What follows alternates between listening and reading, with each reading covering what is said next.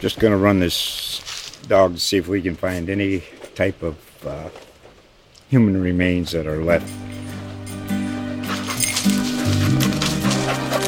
Listen to Where Secrets Go to Die The Disappearance of Derek Hennigan. From the Detroit Free Press, a new podcast set in the woods of Michigan's Upper Peninsula. Available on Apple, Spotify, Freep.com, or wherever you get your podcasts.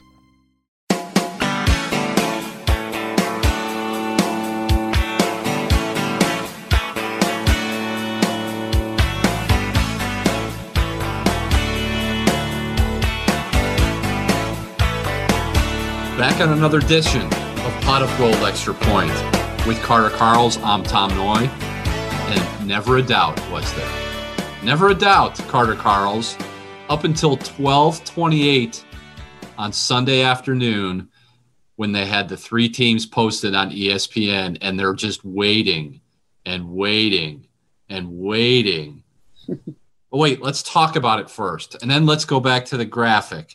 And then let's pause at 12:28 p.m., I did get a little concerned, but then I remembered the text message that I sent you last night that said Notre Dame is an absolute lock. It's an 80-20 that Notre Dame is going to the college football playoff. And Mr. Doubter on the other end of the line said, "Boy, I don't even know if it's 50-50." No, how dare how, how dare how dare you? How dare you doubt that Notre Dame is going back to the college football playoff for the second time in three years, Carter. Come on. Hey, nothing the committee has done this year has made any sense. And so my my mantra has been expect the unexpected. I mean, the fact that Iowa State finished ranked higher than Coastal Carolina, three loss Iowa State. Like I just don't even understand what the process is anymore. And you know, if you're a Notre Dame fan, I think you've got to be happy that that they made it. But yeah, it was to me, I just didn't know what was going to happen because I felt like comparing uh, multiple teams was extremely hard when you're not playing an even amount of games, when there's no non-conference uh, games outside of you know USF for Notre Dame and all these other teams that are in the mix. So, it, it, unlike any other playoff selection, I felt like this was just like how do you even compare some of these teams? It was it was very difficult. Well, they put those that the the three team comparison graphic up on ESPN during the selection process of Notre Dame, Texas A&M, and Cincinnati. I think those were the three teams that they had in the graphic, and every category favored Notre Dame. Like there, it was it would have been stunning had Notre Dame been left out, and, and it's just something where this is the comparison that I'm going to draw, and, and I'm going to draw it to an, a, a Texas A&M graduate as I start here, but imagine if it was the NCAA men's basketball tournament come selection Sunday and your team went through the regular season undefeated, didn't lose. You went undefeated during the regular season. You basically finished first in your conference and come the conference tournament game on a Saturday or a Friday or a Sunday, whenever that conference tournament championship game is played, you lose. You get blown out that's your first loss of the season in the conference tournament championship game. That would be akin to Notre Dame being left out of the college football playoff today, would have been akin to that team not getting a number one seed in the NCAA tournament. Like if if we're going to talk body of work, and that's all we heard from the start, where Notre Dame from the start of the college football selection process, back whenever this whenever the first selection show was in November, mid November, whenever that was, all the selection committee talked about one of the talking points was body of work. Notre Dame was always in that top four. It wasn't like they were in there. It wasn't like they were fifth, and then all of a sudden they beat Clemson. They jump up to three or they jump up to two. They had always been in the top four. So and they were second. They were second going into the weekend. And oh, by the way, we do must mention Clemson beats Notre Dame in the ACC championship game, thirty-four to ten. That's basically all we're going to say about that. Clemson goes for four, 541 yards. Notre Dame, 263 yards total offense, 44 yards rushing. Maybe we'll touch on a little bit of that later. But back to back to Notre Dame. They were second going into Saturday night, Saturday evening in Charlotte. That's a pretty that would be a pretty big fall for a team that was ranked second in the college football playoff to tumble to five, just given all the work that this program had done for four months, I, I just can't see how four quarters of football is going to wash all that away. Well, I think what I have an issue with, and, and not just comparing them with A&M or it's also with Cincinnati and, and Ohio State. I feel like there's just so much cherry picking of stats. It's it's like, oh well, in this metric they're better in this, and in this mm-hmm. metric they're better in this, and obviously eye test is another thing. I think it's extremely subjective, and you could truly cherry pick any stat uh, to to favor A and M, Notre Dame, and Ohio State. Maybe not Cincinnati, but I, I truly think if, if you if you dug deep enough, you could find it. I mean, A&M had a better strength of schedule. They had a better uh, strength of, of record uh, or win win record, and so like I mean, there's a couple things you can point to. I ultimately felt like they should have excluded Ohio State from the playoff. I know, yes. I know that might be a hot take, but I think you know all this talk about Notre Dame and Texas A&M. I think they both should have been included and I think they should have left out Ohio State. I think Ohio State got a lot of benefit of the doubt this year. They didn't really impress me all year, and they had an awful schedule. They played two teams with a winning record all year, and Northwestern and Indiana. I know they're ranked, but like you got to be kidding me! Like in a 12 game season, if if they had a legitimate schedule, Indiana, Northwestern, these teams are not top 25 teams in the country. Maybe Indiana, maybe, uh, I mean, like maybe they finish nine and three with, with an easier schedule uh, in Northwestern. But if you put them in a competent conference, uh, if you put them in the SEC West, it, like I could I could see five or six teams in the SEC having Ohio State schedule and and going six and zero. And well, so, not necessarily put them in the SEC West. Put them in a season where you have to play at least ten games. Like that's my gripe with Ohio State. They may as well, they may, may very well may be one of the top four teams in the country. But I just find it hard if you're going to play a schedule like Texas A&M played in the SEC, and you're basically only gonna, like how many games did Texas A&M? How many games was, was Texas A&M not able to play this year? One, two, one. Okay, they were able to play every game but one, and then you have Ohio State they, they had to they had to bend and and and do this and do that and uh, go this way and go that way just to get to six games. Like there was there was no there was no way they were playing in the conference championship game unless they played unless they got the oh well let's let's kind of bend that rule because we want we want to push Ohio State through to a play in the conference championship, b win the conference championship, and given the stature of what Ohio State might have been this year, that's going to be enough for the selection committee to put them in to the college football playoff. Like every, everything the Big Ten was supposed to be about this year, they kind of changed the rules along the way and and moved the goalposts, so to speak, yep. to help Ohio State get into the college football playoff. Ohio State got in on what they were supposed to be this year. Had it not been a pandemic, like if it had not been a pandemic, they'd be they'd probably be undefeated with with Alabama and they'd get in. They're six and zero. Oh. They played six games. I find it hard to put to, to put Ohio State in. It's a joke. I mean, I I think it sets a really bad precedent. Like you're basically saying, hey, the games don't matter. Uh, mm-hmm. It's really just what we think this team is going to be. And what really annoyed me about the A and M situation is people act like their loss to Alabama happened two days ago. It happened second week of the season. Um, I don't. I also don't feel like people actually watch the game. If you if you if you look if you watch the game, it was pretty tight uh, in the first half, and they were only outgained by about like 95 yards. They had more first downs. They had four trips to the red zone where they didn't score points. I, I mean, I know it was a blowout, but it, it wasn't. It was closer than the game indicated. And you look at where they were at the beginning of the season they're a completely different team at the end. They beat Florida and then they won six straight games by double digits. They have an elite offensive line now, top 25 defense, competent quarterback.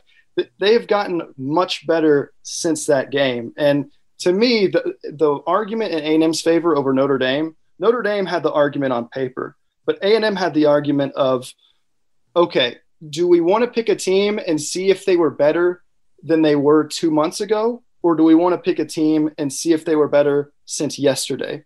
Like that's the argument for A and M is that you know they're a better team than what they were when they lost Alabama, but Notre Dame is what we saw on Saturday.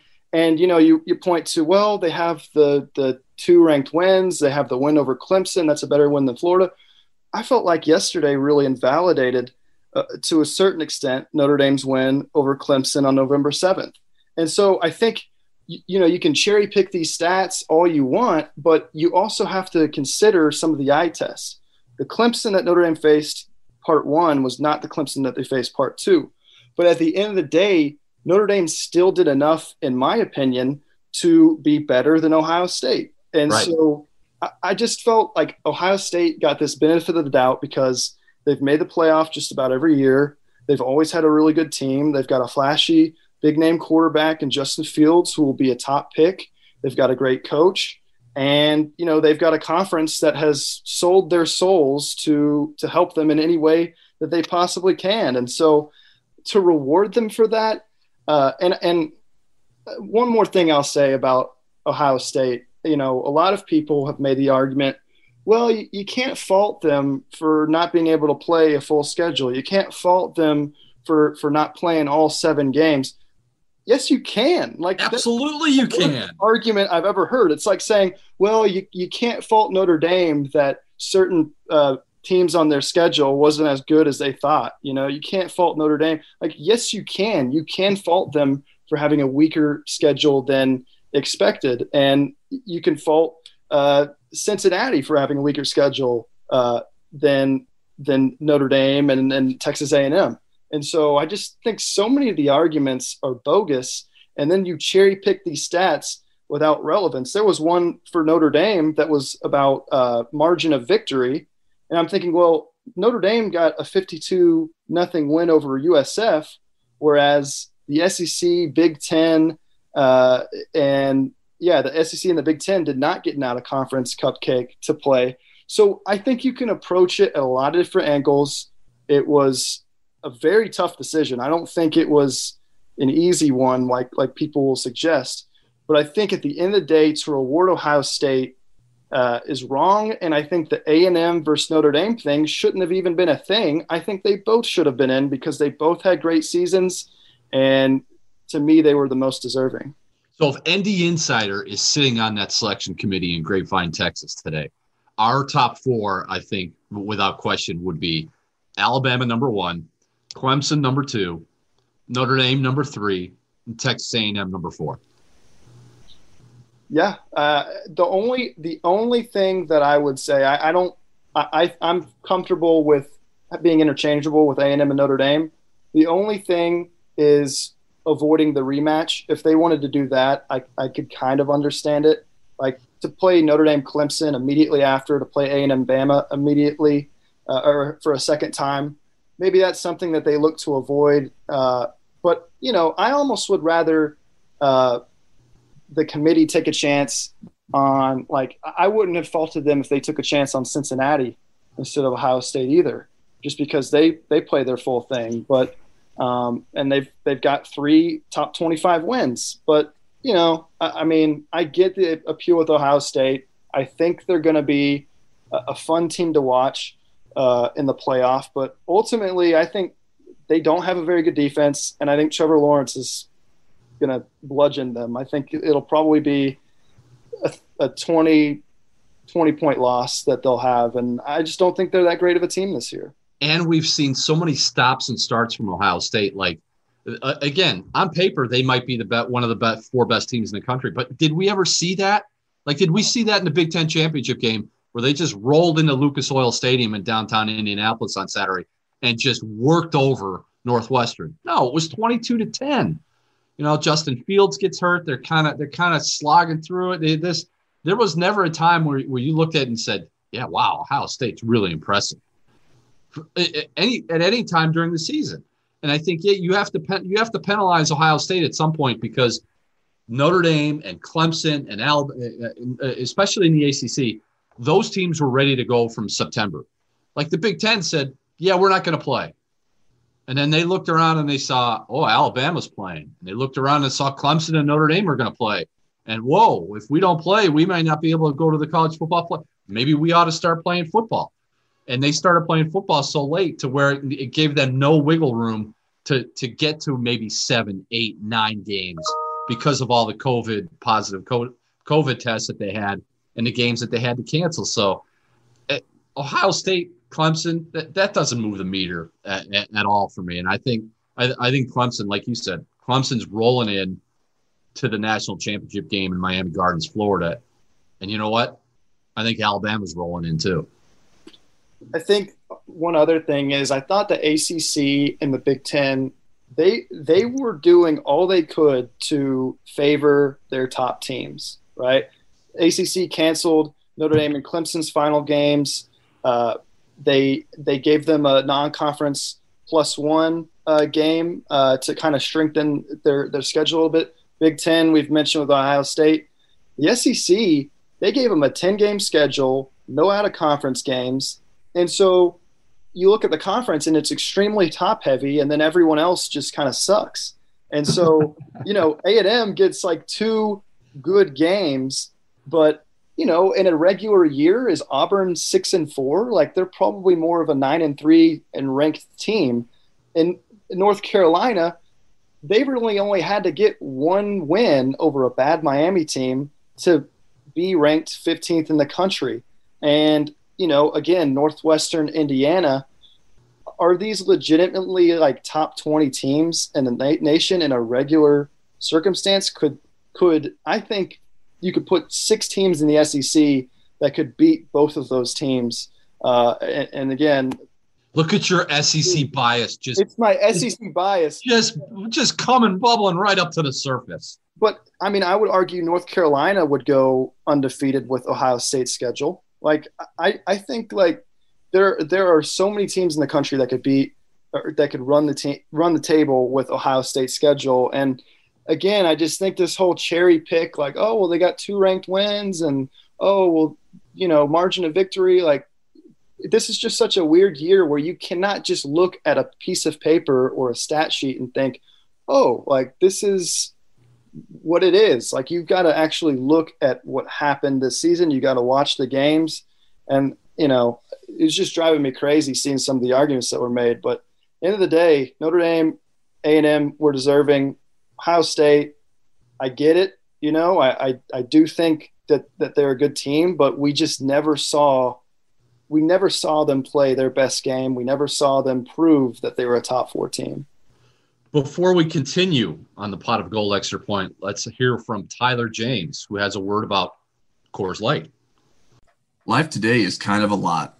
It forces us to always be on, but every now and then it's important to just stop, crack open a mountain cold Coors Light, and chill. So when you choose to turn off, choose the one beer that's made to chill Coors Light. Coors Light is brewed with a three step cold process cold lagered, cold filtered, and cold packaged. The mountains on Coors Light cold activated bottles and cans turn blue when chilled to perfection. This weekend is the conference title games for just about every conference. Nonstop great college football all day and night. It's the perfect time to make sure your refrigerator is stocked with the mountain cold refreshment of Coors Light, the beer that's made to chill. If life's pace is wearing you down, make sure you take a moment, pause, and refresh yourself with a cold Coors Light. You can even have Coors Light delivered straight to your door. Go to get.coorslight.com and find local delivery options. Coors Light, made to chill. Celebrate responsibly. Coors Brewing Company, Golden, Colorado. Back on the pot of gold extra point. Okay, we've gone 17 minutes. are, is is your rant is your rant? Are, are you done with your rant? Can, can, can you step back for a minute now? Are you good? I guess probably need to stop raining. I I probably annoyed some fans, and maybe I look whiny, but you know I, take, I think it's take a deep breath crazy. because we have we have not yet mentioned that. Yeah, Notre Dame got into the playoff, but who are they playing? Notre Dame and Alabama will play January 1st, kickoff 5 p.m. Eastern time. And let me see if I can get this right. It is called, for now, the college football playoff semifinal presented by Capital One at AT&T Stadium, otherwise known as the Rose Bowl in Texas. right? Rose Bowl in Texas. How weird is 2020? 2020, that's that's got to be again, that's a capper right there. They're going to play the Rose Bowl, which again, obviously played in Pasadena on New Year's Eve, New Year's Day. Uh, it's it's funny. Did Brian Kelly have a did he get tipped off that they were they were maybe angling Notre Dame to play in the Rose Bowl because the day before the championship game in the ACC, Brian Kelly goes off on that tangent about how, well, you know what? If we get selected to the college football playoff, we may not even go because they're not allowing families to travel to the Rose Bowl, and nor should they. Like this should have been done. This should have been done weeks ago when they had when they had the, the first college football playoff poll or the, the rankings or whatever. Move that game out of the Rose Bowl. There are no fans that, that, are allowed there. The coronavirus numbers are through the roof. They're out of beds in emergency rooms in Los Angeles County. They have no business playing the Rose Bowl in the Rose Bowl this year at all. Tom, do you remember Brian Kelly uh, saying that they wouldn't play at Boston College because no fans were allowed at, at Boston College? I because I don't remember that. no, that's kind of escapes. Eh, like no, I, I, don't. I don't remember that either. I just think yeah, it's a little weird, but at the end of the day, this is a, a win-win for like Notre Dame in terms of like you're getting like compared to the Sugar Bowl, you're getting way more fans. I believe it's sixteen thousand versus three thousand. Yeah, and see that's that's what threw me for a loop is because I'm watching the selection show and Rece Davis mentions, yeah, Alabama Notre Dame that should have been the Rose Bowl, but they're going to play that in Arlington, Texas. And I thought, is is he getting some bad information? Because as the number one team, Alabama's going to have the say of where they want to play. What, what what venue do you want to play at? Do you want to play in Arlington or do you want to play in New Orleans?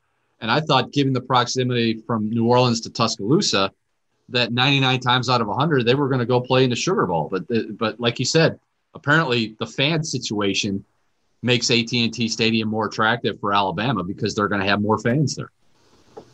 Yeah, and I mean Dallas is a, is a great location. Uh, again, might be a little biased there. a little bias there. A little bias. You know, they they've also had some outbreaks there, so there will be some health concerns, I think. But um, I think Notre Dame's got to be pleased in the fact that like they'll be able to bring some fans in there. Alabama's going to bring some fans in there. It'll it'll probably be the like the the biggest atmosphere that they've had for a game all season uh, and and deservedly so for a, a game of this caliber. So uh, I think you have to be happy about that. Um, as far as the matchup, you're not happy about that. No. Draw. Yeah. You you were working, or I think you were working because you kept texting me like you were when you were supposed to be knocking out your notes last night from the the, the Clemson Notre Dame game. How much of Alabama Florida were you able to see? Um, I was able to see about the final half of the fourth quarter. Um, so not, not much of it. But I have watched a lot of Alabama this season, and my goodness, they are scary. They are one. Uh, they're Alabama's on a different plane. That like if, if people are thinking, okay, Notre Dame got its bad game out of its system, losing to Clemson 34-10 in the ACC championship. N- now that's behind them. They can move forward. I, I don't know if this is an Alabama team that you can move forward against because – it's gonna take it's gonna take literally the perfect game by Notre Dame, play calling by Tommy Rees, defensive signals being called by Clark Lea, who uh, ironically today was introduced as the new coach at Vanderbilt down in Nashville. I I I don't know how you stop this Alabama team given some of the restrictions, given some of the limitations of the skill position guys on both sides of the ball at Notre Dame. Alabama, if they're on, can Notre Dame stay within two or three touchdowns? I, I have a hard time thinking that. I mean, you look at their schedule, and they have not scored lower than 38 points all year. Here it is. I, I just did a little research. Alabama in seven games this year, Alabama has scored, or uh, uh, in, Alabama has scored at least 48 points in seven games. In six games, they've gone over 50 and in three games they've scored 55 like they they just even last night in the in the SEC championship game where Florida poor clock management by Dan Mullen there at the end of the half giving uh, Alabama the ball back with I think just under a minute to play before halftime. All Alabama does is just go right down the field and score a touchdown there to, to end the first half. So they they are they're they just play football on a totally different level than I think what Notre Dame is used to, than what Notre Dame has seen, especially what Notre Dame has seen from Clemson. Like here's Clemson, Alabama's at a totally different peak than, than what Clemson is. Yeah, like I, I think if Bama played Clemson tomorrow, like they would probably win that game by double digits. Like I, I think they're that good. I thought Florida, you know, there's some some weak points in Alabama's defense. I think, and, and an offense as loaded as Florida's, they were able to kind of make it a little bit of a shootout. Uh, I think they probably made it a little bit closer than than it actually was. But um, Alabama, they have significantly re- improved defensively, and up until that uh, Florida game, they've uh, really for six or seven games they'd only allowed more than 100 rushing yards. Mm-hmm. Six of those, they've got the, the, best cornerback in the country. And then on the offensive side of the ball, I just think like poor Georgia, poor Missouri, poor A and M, they had to face Alabama with Jaylen Waddle.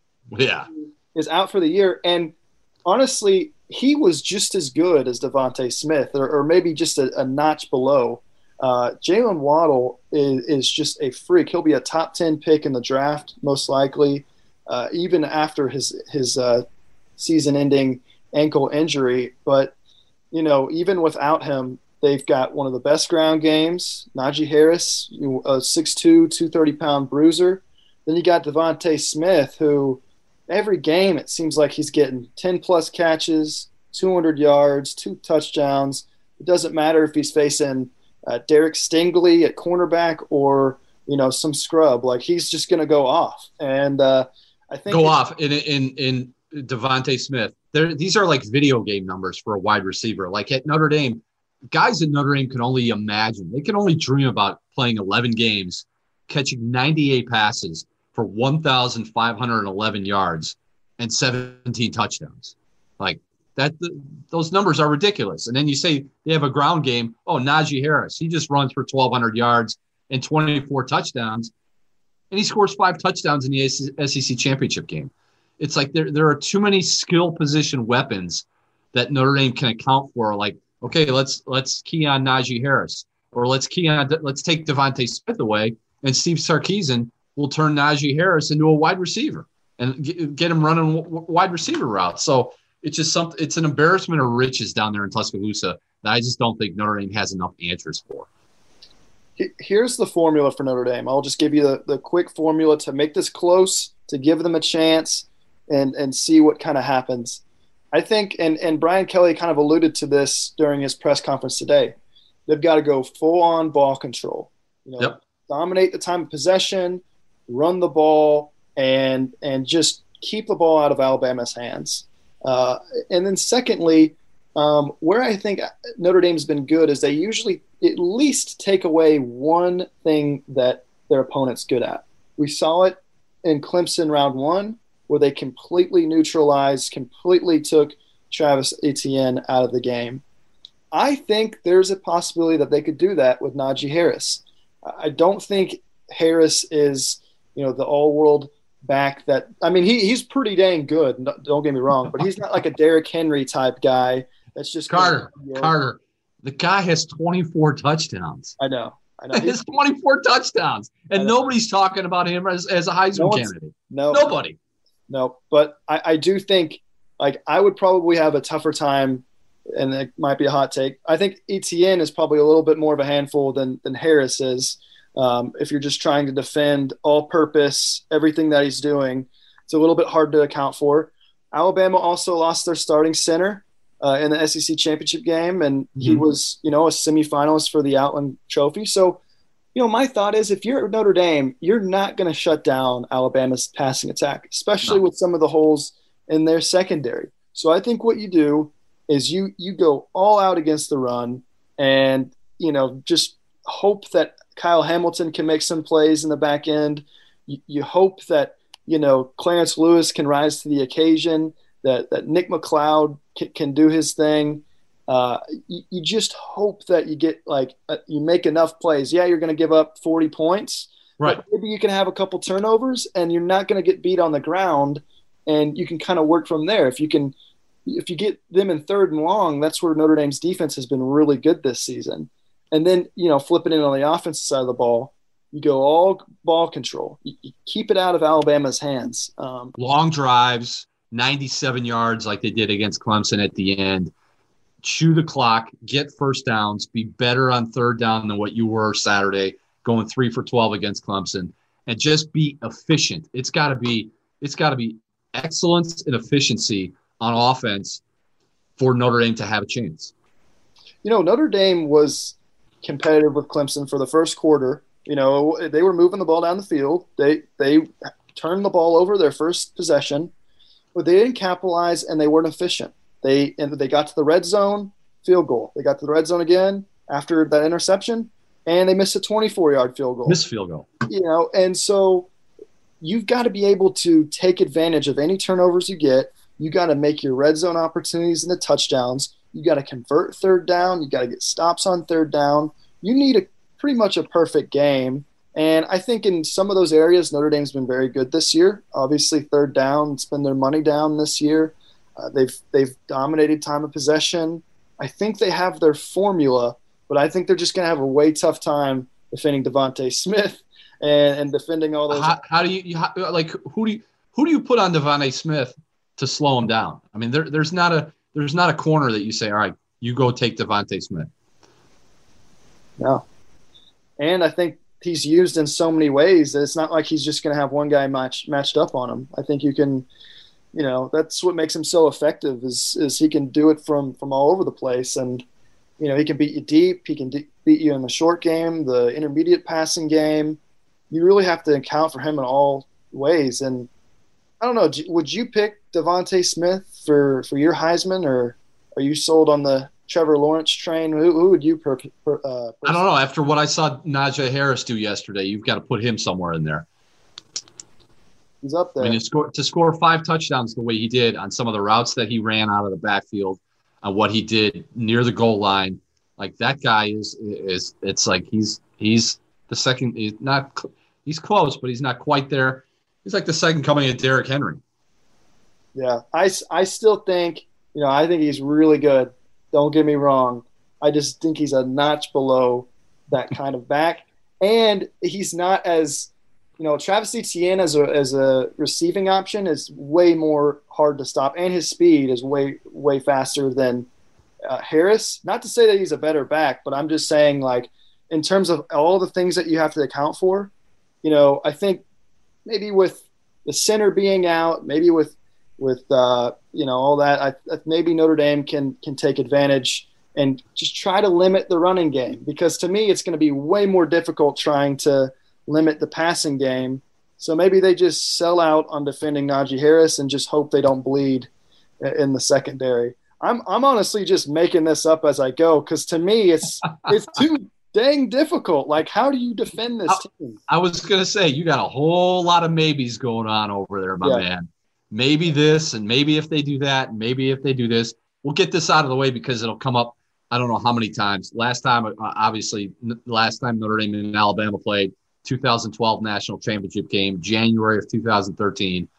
Alabama wins 42 14. That's going to come up time and time and time again, but I don't know how many times we can reiterate this.